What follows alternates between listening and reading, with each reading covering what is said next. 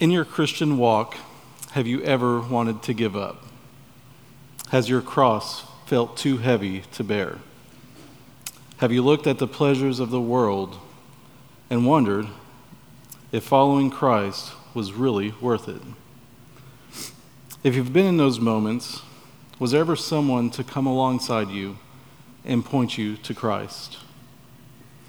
Or maybe you're in the, that moment right now and you're looking for that person to come and show you the glories of Christ again. Go ahead and turn to 1 Peter chapter 4. It'll be in verses 7 through 9.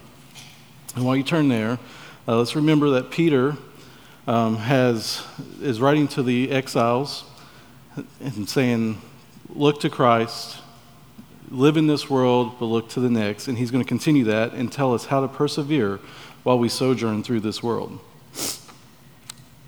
So 1 Peter chapter 4, 7 through 9. The end of all things is at hand. Therefore be self-controlled and sober-minded for the sake of your prayers. Above all, keep loving one another earnestly, since love covers a multitude of sins. Show hospitality to one another without grumbling. As I mentioned, if you remember back to the beginning, Peter is writing this letter to the elect exiles. Here in these three verses, Peter is telling those same exiles, those pilgrims, how to live in this fallen world in light of Christ's return. Peter mentions this same day, oh, sorry. He starts out in verse 7 by saying the end of all things is at hand, and of course, he's talking about Christ's return. He mentions this same day a few verses earlier, talking about unbelievers, um, saying that the unbelievers will give account to him who is ready to judge the living and the dead. Now he's referring to the Christians, to believers, saying, Look to Christ, look to the return of Christ, and be self controlled and sober minded for the sake of your prayers.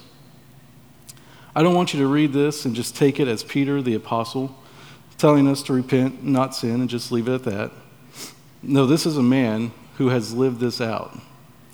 When he says these words, no when he says these words, he knows what it's like not to do this.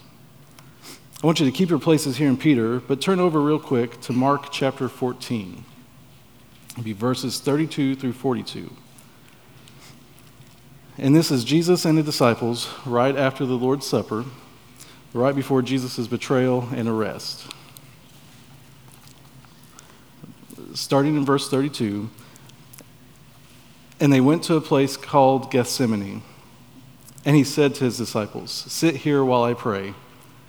And he took with him Peter and James and John and began to be greatly distressed and troubled. And he said to them, My soul is very sorrowful, even to death. Remain here and watch. And going a little farther, he fell on the ground and prayed that, if it were possible, the hour might pass from him. And he said, Abba, Father, all things are possible for you. Remove this cup from me. Yet not what I will, but what you will. And he came and found them sleeping. And he said to Peter, Simon, are you asleep? Could you not watch one hour? Watch and pray that you may not enter into temptation. The spirit indeed is willing, but the flesh is weak. And again he went away and prayed, saying the same words. And again he came and found them sleeping, for their eyes were very heavy, and they did not know what to answer him. And he came the third time and said to them, Are you still sleeping and taking your rest? It is enough. The hour has come. The Son of Man is betrayed into the hands of sinners. Rise, let us be going. See, my betrayer is at hand. And you can turn back to 1 Peter now. Uh, Peter knows what it's like to not be self controlled. We just read how Jesus told him to stay awake and pray, and he slept not once, not twice, but three times. So when Peter says to be self controlled and sober minded for the sake of your prayers, he is saying it as someone who didn't do it and saw the consequences after it. Peter is telling us also to be sober minded, reinforcing what he's already said back in verse 3 of chapter 4 for the time that is past, for the time that is past suffices for doing what the Gentiles want to do. living in sensuality, passions, drunkenness, and so on. He again is reinforcing, saying, Do not live like this world because you are not of it. You are passing through.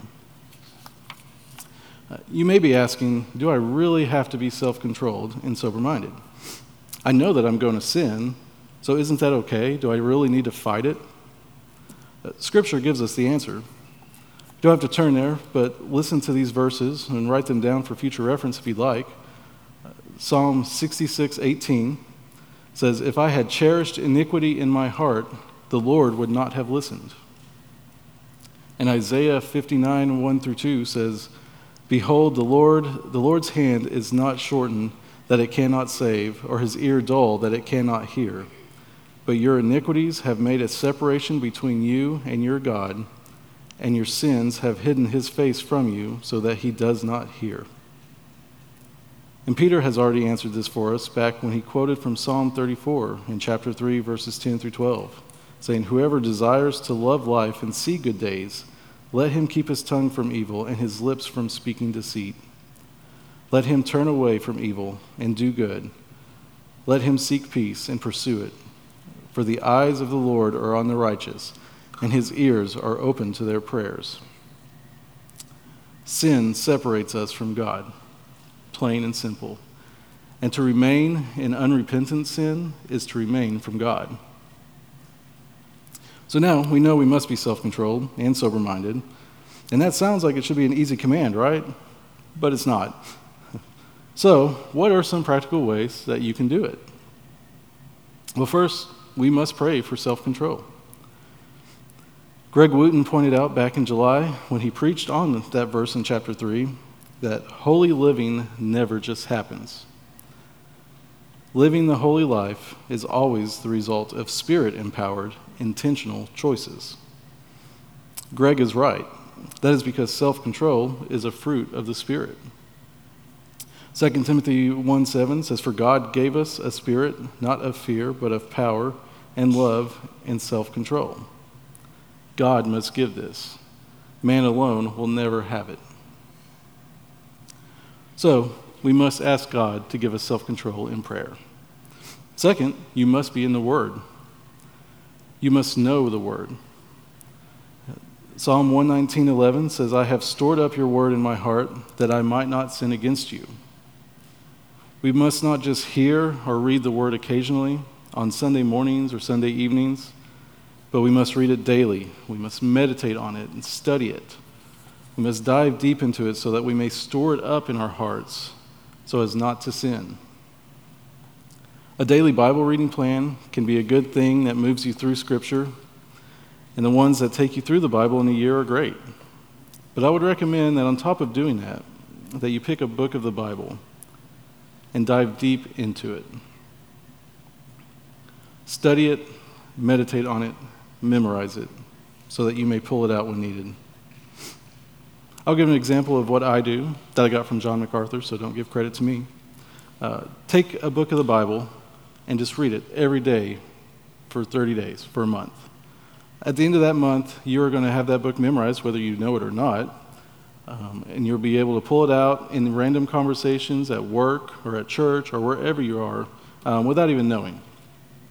Um, let's take like 1 Peter, five chapters. Do it every day, do it all at once. Don't do half in the morning, half at night. Just sit there, make time for it, be disciplined, and read it. If you have a large book, say Matthew, has 28 chapters, split that up. Seven chapters a day. Do that for 30 days. Four months later, you have read the entire book of Matthew. Uh, this is a great way to dive deep into it, study it over and over and over again. You have time to ask questions if you don't know something, or to look it up, or talk to Blake or anybody else. Um, and you will begin to memorize it without even trying to. Um, and I know we also have other ways to do this. Men's, the men's and women's Bible study that we have here at church um, are great ways that you can uh, dive deep and study the Word with others. Um, if you're able to, if you have questions, you can ask in that group setting and do it that way. Uh, but whatever way you choose, make sure that you get into the Bible. Set the time aside, get into it, and get as much out of it as you can. Now, moving to verse 8 and 9, Peter's going from the inward, of being self controlled and sober minded, to the outward, and how to love one another well. Read with me starting in verse 8. Above all, keep loving, keep loving one another earnestly, since love covers a multitude of sins. Show hospitality to one another without grumbling. The word love here mentioned is the Greek word agape. This is the same love that God has shown on us love that is unmerited and gracious. This is the same love that Peter is calling us to love one another with, earnestly or continually with. And then he continues saying, since love covers a multitude of sins. This is Peter again pulling from the Old Testament, Proverbs 10:12 saying hatred stirs up strife, but love covers all offenses. How does love cover sins? In 1 Corinthians 13, 4 through 7, Paul tells us that love is patient and kind. Love does not envy or boast. It is not arrogant or rude. It does not insist on its own way. It is not irritable or resentful. It does not rejoice at wrongdoing, but rejoices in the truth. Love bears all things, believes all things, hopes all things, endures all things. Love sometimes overlooks things for the sake of unity and growth between believers. When a Christian says something that is hurtful, and I say when because it will happen at some point if it hasn't already, because we are all sinners, but when it does happen, uh, love does not dwell on it or seek revenge or uh, try to say something hurtful back to, to just make it even. No, love does not do that. Love forgives, love overlooks um, for the greater unity of the body, and knowing that we have all done that. This does not mean that there are not times that we must love one another by confronting someone that is in sin and calling them to repent. In fact, we are told to do exactly that. The perfect example of this kind of love is, of course, the gospel. That, we, while, that while we were still sinners, Christ came and lived the perfect life that we could not, willingly offering himself as the perfect sacrifice in our place, taking on the wrath of God that we deserved. But he did not stay dead. He rose from the dead, conquering the grave, and has ascended to heaven and will one day return to judge the living and the dead. His love for us covers our sins and has reconciled us to God. So, why is Peter telling Christians to love in this way? Peter understands that we are exiles in this world and that this is not our home. And we will all need the help of others to persevere and make it home to be with Christ. And should we not love the ones whom Christ has died for with the same love he has given us? So, how can we as believers show this love to one another? I have three ways that we can love one another well pray for them, serve them, and fellowship with them. First, we must pray for one another. If you're a member here, I hope you have a membership directory, it's like this one uh, at home, in your Bible, or wherever you pray, because it has helpful prayers in it um, on how to pray for this congregation, for the Universal Church, for missions, and all sorts of things. It has specific prayers on how to pray for our elders as they lead us, um, how they can feed us and shepherd us, shepherd us as the flock, and how to remain upright and above reproach. It has the church covenant, the covenant that we will read here in just a little bit before the Lord's Supper um, in here so that we can look at it and examine ourselves and see why we gather at CCBC, why we are truly here for the glory of God. I recommend that you read through this covenant.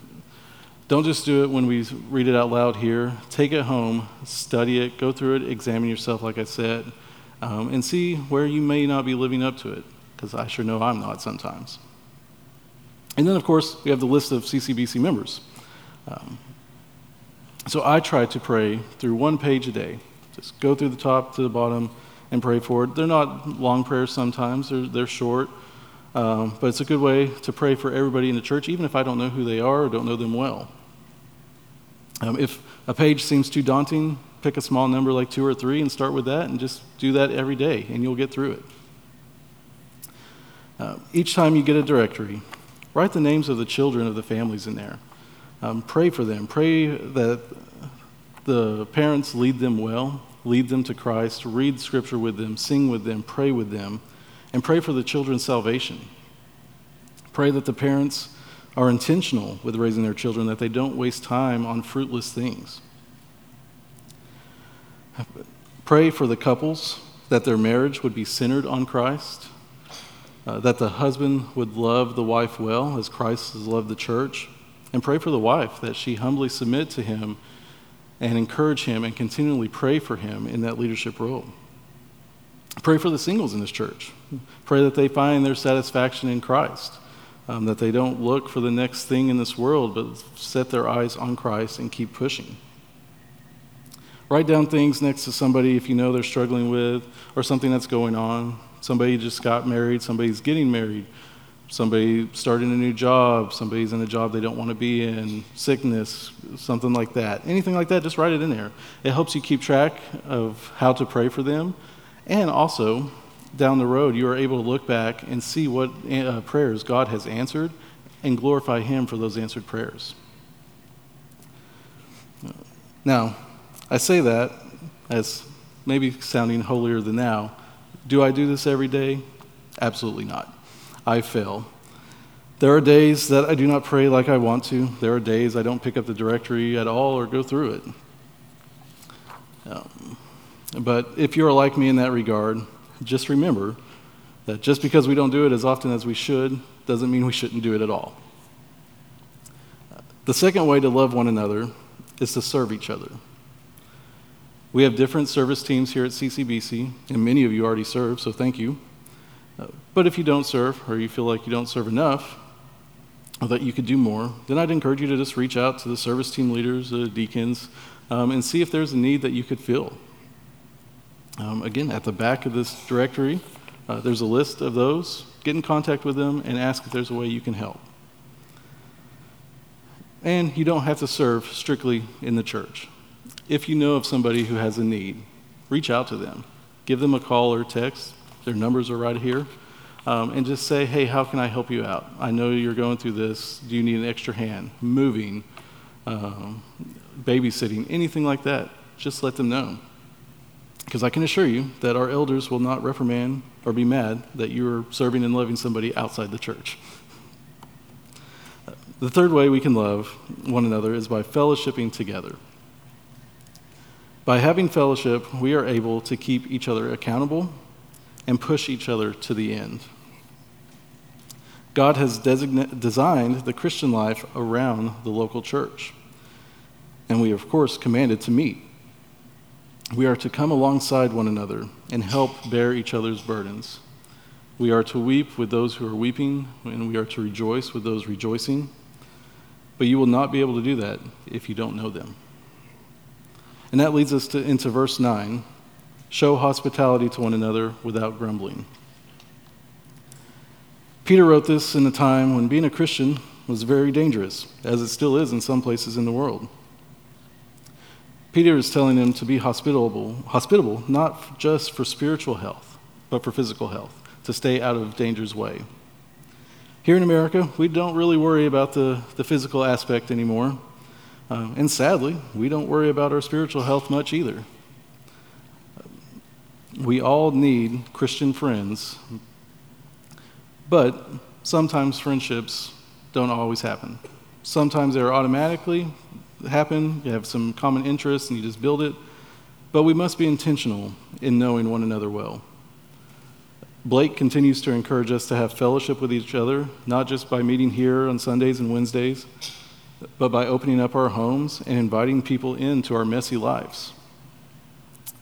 My sister Ashley and I have made have had many of you in our home over the last few years, and I can't think of any time that I've ever regretted it.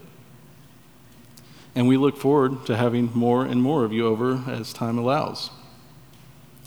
Does that mean we've never grumbled? No.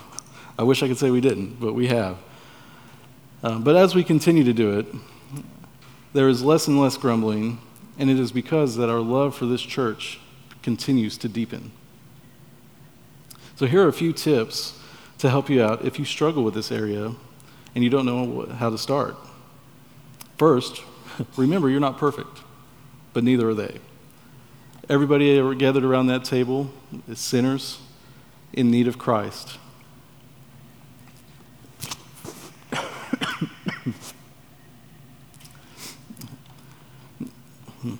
Your house doesn't have to be immaculate, especially if you have kids. Nobody's expecting that.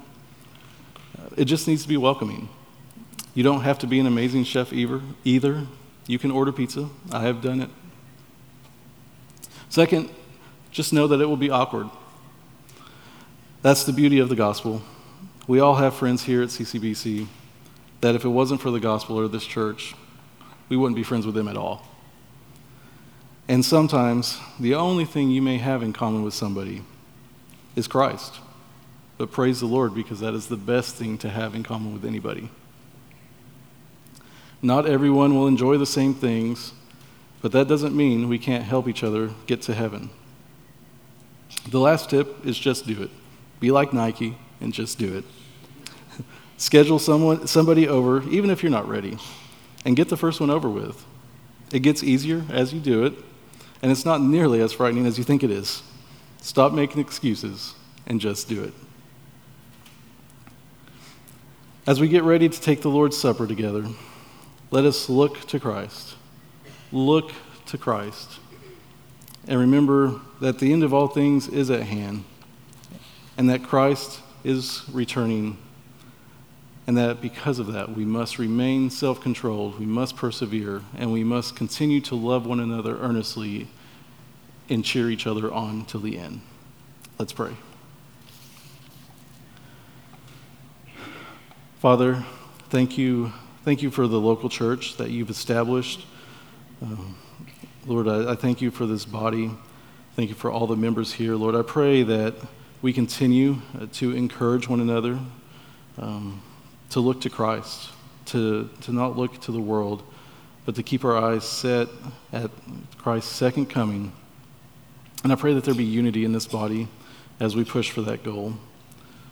Lord, I pray that we pray for each other earnestly, that we seek to do good for one another, that we are selfless uh, in that, and that we seek the good of all before us. Lord, I pray this all in Christ's name.